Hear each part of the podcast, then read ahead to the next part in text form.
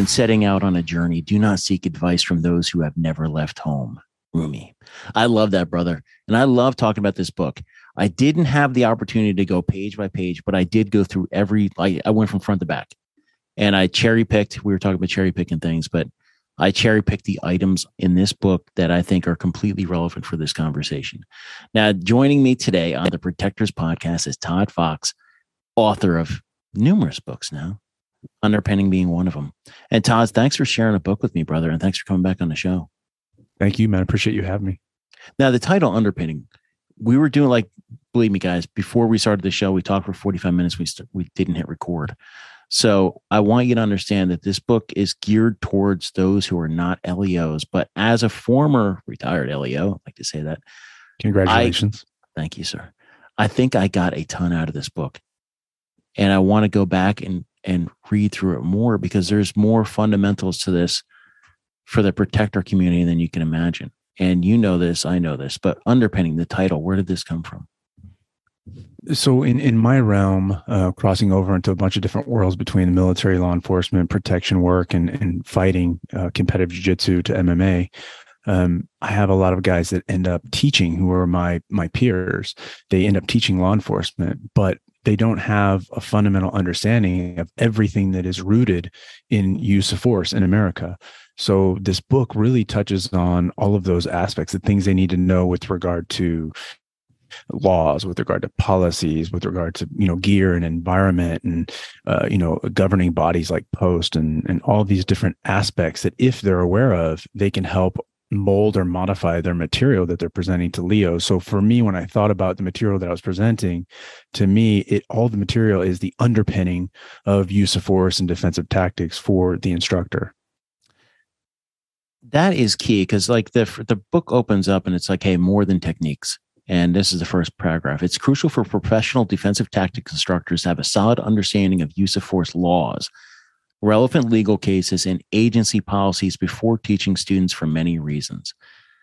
Absolutely relevant. Listen, you've been in a BJJ world forever. I mean, a long time, very long time. And the use years. of force. I know. I didn't. I don't want. I didn't want to bring that up here. but no. But the thing is, man, you've been around. You've you've fought or tussled. What do you call it? Rolled did all the cool BJJ stuff for a long time. But it's not just that you have the background with the military and, and law enforcement and in the security world. Still, you need to know when you're going to go and instruct LEOs specifically, you need to understand that it's not just techniques.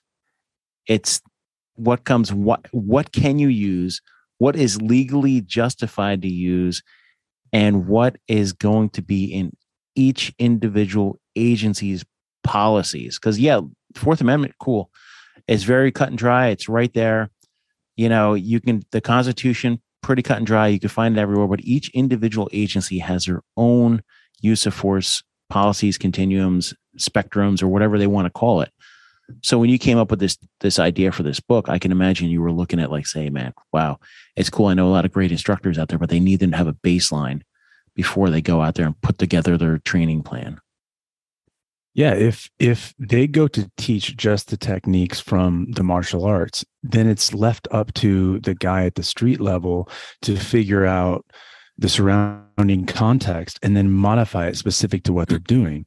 And the chances of that happening in their own time is pretty slim. So if the instructor understands the context and all the surrounding issues that underpin uh, you know use of force and defensive tactics then he can modify the program so that he's providing the end user that adjusted material right um, i talk to guys about this a lot. Some of the things that we deal with when we talk about gear like okay i'm wearing 45 pounds of gear or um, i'm pavement right? I'm training on on jiu-jitsu mats that are two inches thick and they're soft foam.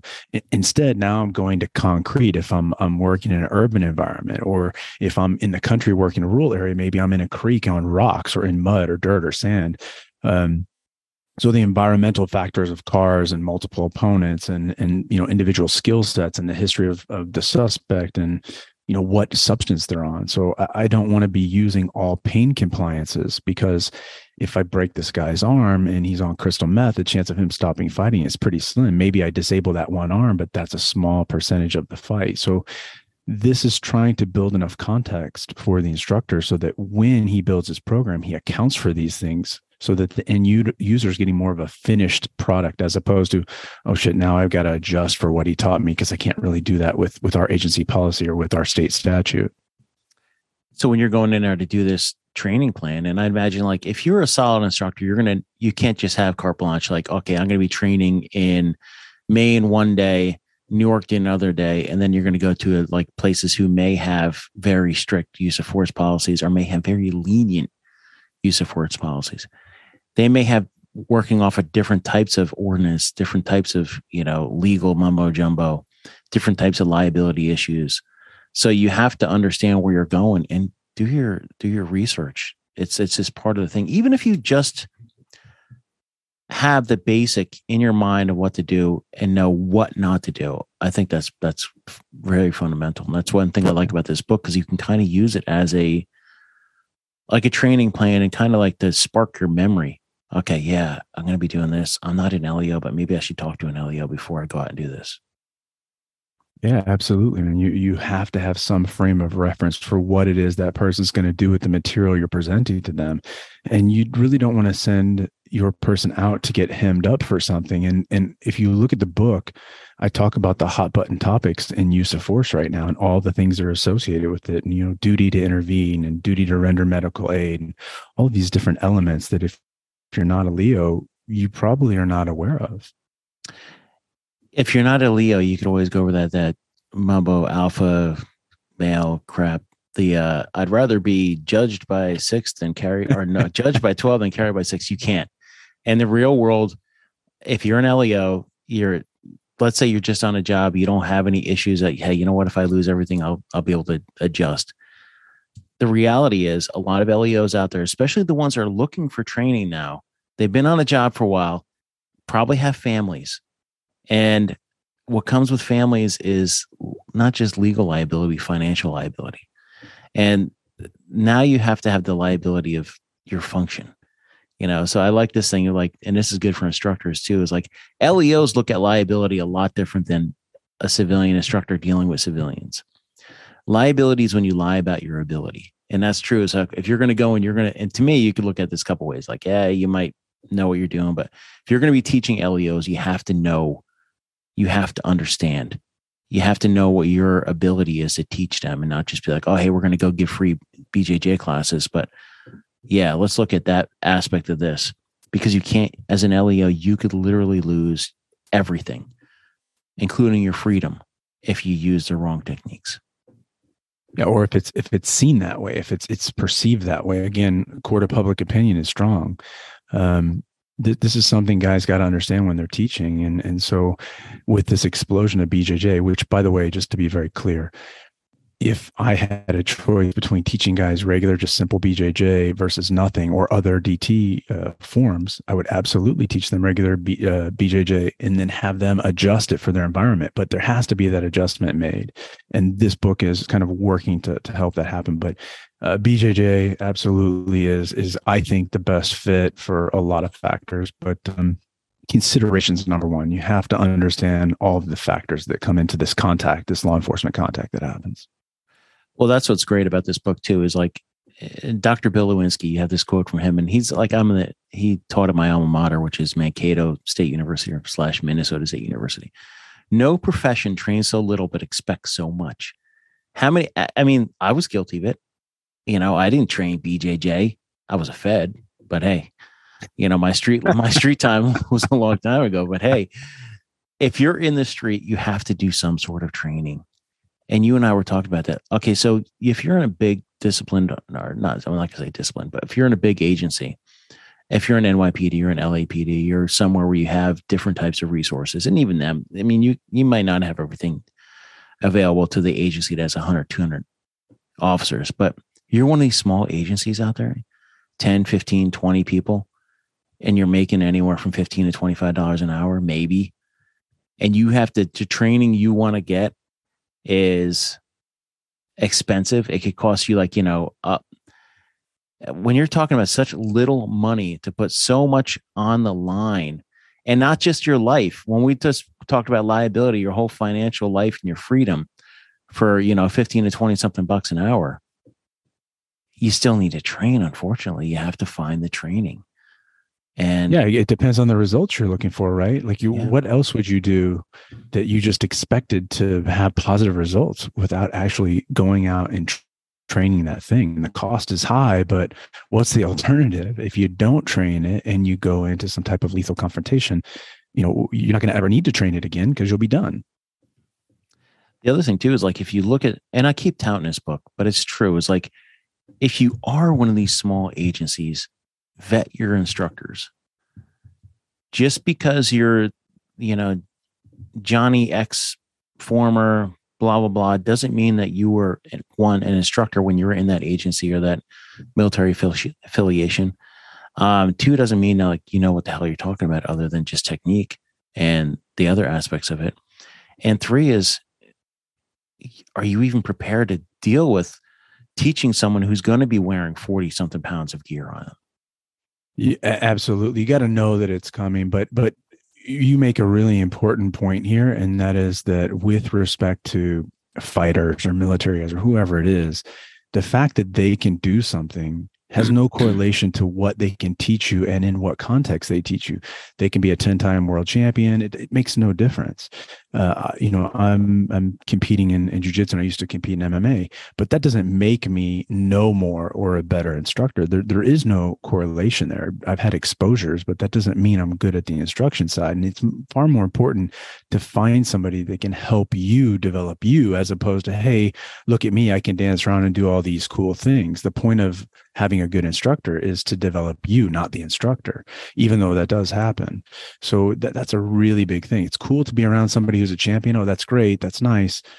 But I want to find an instructor who can help develop me with what I have. And not everybody is created equal. Not everybody has the same skills. Some people are taller or shorter, meaning their limbs are longer or shorter. Some people are, are heavier, thicker. Some people are thinner. Some people are fast. Some people are slow. Some people are flexible. Some people are inflexible.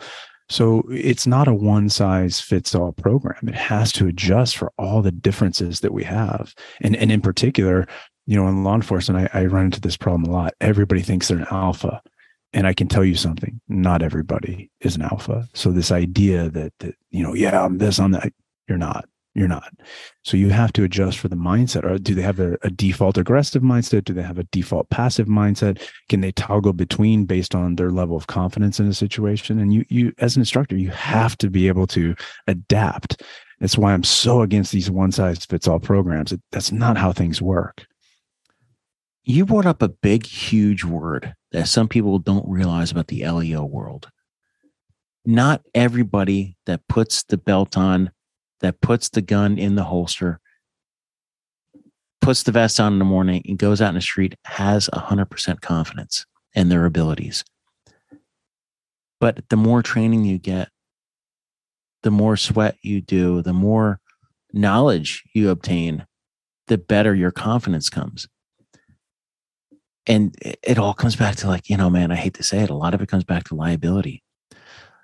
Confidence killer is liability. They don't want to go and learn sometimes people don't like I, I i know you've heard this and i know other people have heard it. When it comes to shooting i never want to get expert because if i go to court they're going to be like hey how come you didn't shoot him in the leg? No. I don't want to train bjj because if what if i go to court they're going to say well you're a killer. No. The more training you get the more confidence you're going to get and the, less the liability you're going to feel it's it's not just confidence it's competence so the more that you train the more that you have exposure yes you have confidence but you also have competence in that subject matter. And if you can do that same thing in different realms with different people under different circumstances and different environments you know it, you, you're paying dividends not just for you but everybody that's working around you and the community because you're able to do more to keep the community safe. So everybody wins when you get it in context when you get that confidence and you're rolling up on a suspect and you feel it, you know it, it's a different context, it's a different feeling. It's like civilians, I know civilians feel this. If you've had training and you'll notice they back off the guy who's the quote unquote, the guy and girl too, are the alpha. They'll get into someone's face. They'll be blah blah blah. They'll do this. They'll do that. Look how macho I am. Um, cool. The one who has a confidence, you could always tell. And the same thing is like if you're an LEO and you're on the street and you roll up on a suspect, and he knows you're confident, they might think twice about you know whether or not they're going to fight or flight. Yeah, I think that's true. I think you you don't see the extreme reaction from people that know they can handle it. If things ramp up, you're capable of handling it, so you're not worked up. And this is one of the arguments that I've had uh, with friends and and with other Leos, and even in in some public sectors. But if you see this spike in use of force going straight to deadly force, one of the things that you can do to offset that is to learn how to fight so that you don't need to immediately go to that. And this is again confidence and competence. If I'm uh, confident that I can handle this situation, right, the chance of me escalating or feeling the need to escalate it doesn't happen, especially if I'm competent and I know it. How do I know I'm competent? Because I can do it with different people in different environments. Maybe I can do it in tournaments. Maybe I can do it in in training. Whatever condition it is that I face, but I've done it and I've done it repeatedly. You know, uh, this is again you know, guys saying, well, everybody can't go do this. People get hurt. It's a liability. So, no, you take one factor at a time and you isolate it and you add it in, and then they get competent at that. And you add another factor in and you put those two factors together. And so, this I wrote about in the book as well um, in relationship to teaching and chunking and, and, building blocks on top of each other. That is Fibonacci sequence. When I start to add the uh, preceding number to the number in front, we talk about how growth happens in nature.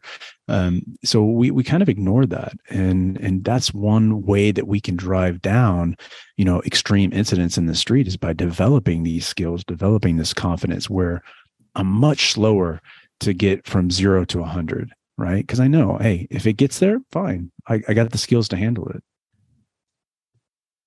This book kind of caught me by surprise it's not just the law and illegal and you know come up with like a different type of you know the audience and stuff like that but getting into the different types of concepts, the different types of like the OODA loops in there, you throw that in there. Most of the major stuff in the past like 100 years that's within the law enforcement community, but outside of it as well. But also the physiological aspects of getting into that confrontation. That is so much different when you're when you're an LEO and you're in this world. Your physiological responses may be different because you're everything to you is a it's life and death. Everything, everything, every way you look at something, whether or not it's your physical life or your mental life, or uh, you could be canceled, you could be incarcerated, your family could you lose everything. But everything is all in this split second decisions, microseconds. And you have got to have the physiological response to it. And that's one thing about the book. It it touches on this stuff. It's a lot more complex than I thought it was going to be. I thought this book was just going to be like, ah, I'm like, what's Todd up to now? Todd's doing a lot of cool stuff, but this is a this is a, a, a damn good guidebook, man. Yeah, I mean, it's intended to be broad in scope yeah. and not get into not get into the weeds too much because I don't want to get into these arguments about what works and what doesn't work. So I don't get behind too much any one principle, but just a broad scope of principles that are reoccurring that you're going to see throughout a law enforcement career or teaching law enforcement. Um, you know, I've found these principles to apply in a lot of aspects of life, even outside of, of say fighting or outside of protection or the military or law enforcement. But these are things that are present. And if you acknowledge what they are, it, it, helps you kind of understand other aspects. And, and like you talk about, when you're operating in a high stress environment, you're going to have a physiological response to stress. So you're going to get that. So what happens is how do you manage it? You you know those things start to happen. Like I start to feel this thing in my stomach. I start to feel this thing in my skin. I start whatever it is for you individually. Then you learn how to manage that thing and that thing being managed is what allows you to make good decisions and then we get into aspects like you know recognition prime decision making by Klein and things like that that go kind of more into to okay I've been here before now I can make a quicker decision. You know I'm going to change the subject real quick because I just sure. thought about something because I said what's Todd up to now. I I follow your social media. I see I've met you in person in in a large venue. You're not just dealing with the street as in like, you know, your life, your professional and stuff like that, but you're also dealing with humongous crowds and the pucker factor and being in control of the entire security apparatus for like major venues and people and stuff. How do you keep your pucker factor down? I mean, and everybody knows the pucker factor is like when you go through these physiological responses, sometimes your body doesn't operate the way it, really wants to. And sometimes you're you know, your, your, your system kind of shuts down. How do you deal with dealing with that? Is it just experience? Is it training or, or what would your recommendations for someone that has to deal with highly stressed environments be? Uh, I, the same thing that I recommend people do is is literally what I do. So, um, in my case, you know, I'm constantly training. So I don't stop because I got to a certain level and then I know everything I need to know. It never ends. And so things are evolving. So I keep doing that. So I have a high degree of confidence in what I do in the realms I work in and understanding all the variables that surround those realms. So that helps me stay calm and make the right decision. But you know, when I come home, I'm going to be behind the power curve, whether jujitsu or Muay Thai, uh, shooting doesn't matter. Those are all perishable skills. So I got to keep doing those things. Uh, I got to keep doing them in the right context, how I want to produce results. Um, and then, you know, I continue to look for new stuff and new ideas in different realms that support what I'm doing. For example, next week, I'll, I'll be going to do a, a training course with Arcadia Cognerati. So, you know, those guys are great. I love what they put out. Um, you know they, they have a podcast called left of greg uh, which is a great one um, so i'm constantly trying to improve what i understand how i apply it so if i go train with these guys let's say monday tuesday wednesday i'll come back and on thursday I'll do a couple hours of like a, a, data dump where I'm pulling everything down that they gave me, figuring out what works in my realms, and then starting to assign those things to specific SOPs or TTPs that we use. So I, I want to integrate it immediately. I don't want it to get lost. Talk about that is how you should be doing. It's like when you go to training and stuff like that. And I would say like if you're setting up these training instructions and you're going to like, and I'm sure everybody does the AARs afterwards and they do like, they, you know, give us feedback and stuff like that, but use it. And that's like, if you're going to teach a, a course to LEOs and stuff like that, you're going to use this book, give feedback. I'm sure Todd would love to have feedback from it and say, hey, you know what? I kind of like this, but have you ever looked at this? It's, it's kind of like, you know, the old, I love always like bringing up my infantry background. Like, you know, always got to continuously improve your fighting position. So yeah, brother. Eh, you know, I don't know. I don't, let me back up just a little bit. I don't know when you say everybody does an AAR, I think everybody in law enforcement that is required to attend a course and then come back to the unit and provide an AAR, um, an after action review or after action report for the people that don't know what an AAR is. Same in the military, you have to do that. But uh, what I found is in the civilian community, that's not normal.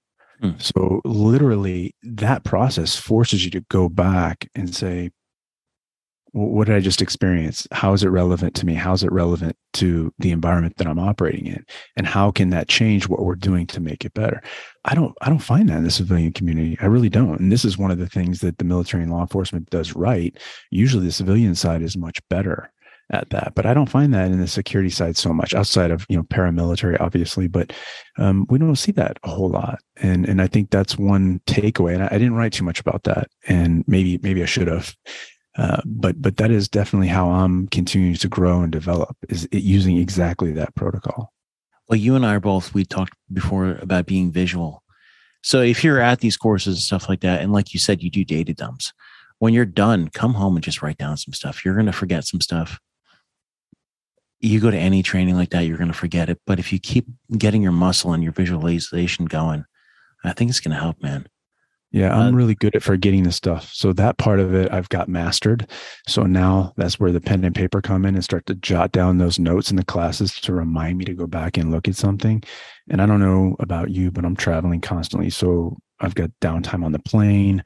Maybe I'm en route in a Uber, a, a cab, or whatever from the airport to the hotel or the venue. I've got downtime. It's going to take 30 minutes or 45 minutes or an hour. When I get done, like normally for me, and I, again, I don't know how anybody else operates, but I'm taking that time when it's fresh in my mind. When I leave that class with Arcadia Cognerati on Wednesday night and I'm moving back home, I'm going to have all of that free time to write this down, to jot it down. Because once I get home and I'm I'm loaded with all kinds of tasks that need to get done, that's going to the back burner and it may not surface again. So I think that's that's the time when it's fresh. I love it, brother. Everybody, you can pick up the book Underpinning at ontourprotection.com. They have iBooks and they have uh, Kindle versions out as well. Paperback version you can buy at ontourprotection.com. Make sure you're following Todd. Follow Damien. You're always doing cool shit, brother. I love it, man. uh, hopefully, we get you out here. I'm coming out, man. I've I have passport. We'll travel. I Let's do it. passport. I'm, I've Jeep will travel, brother.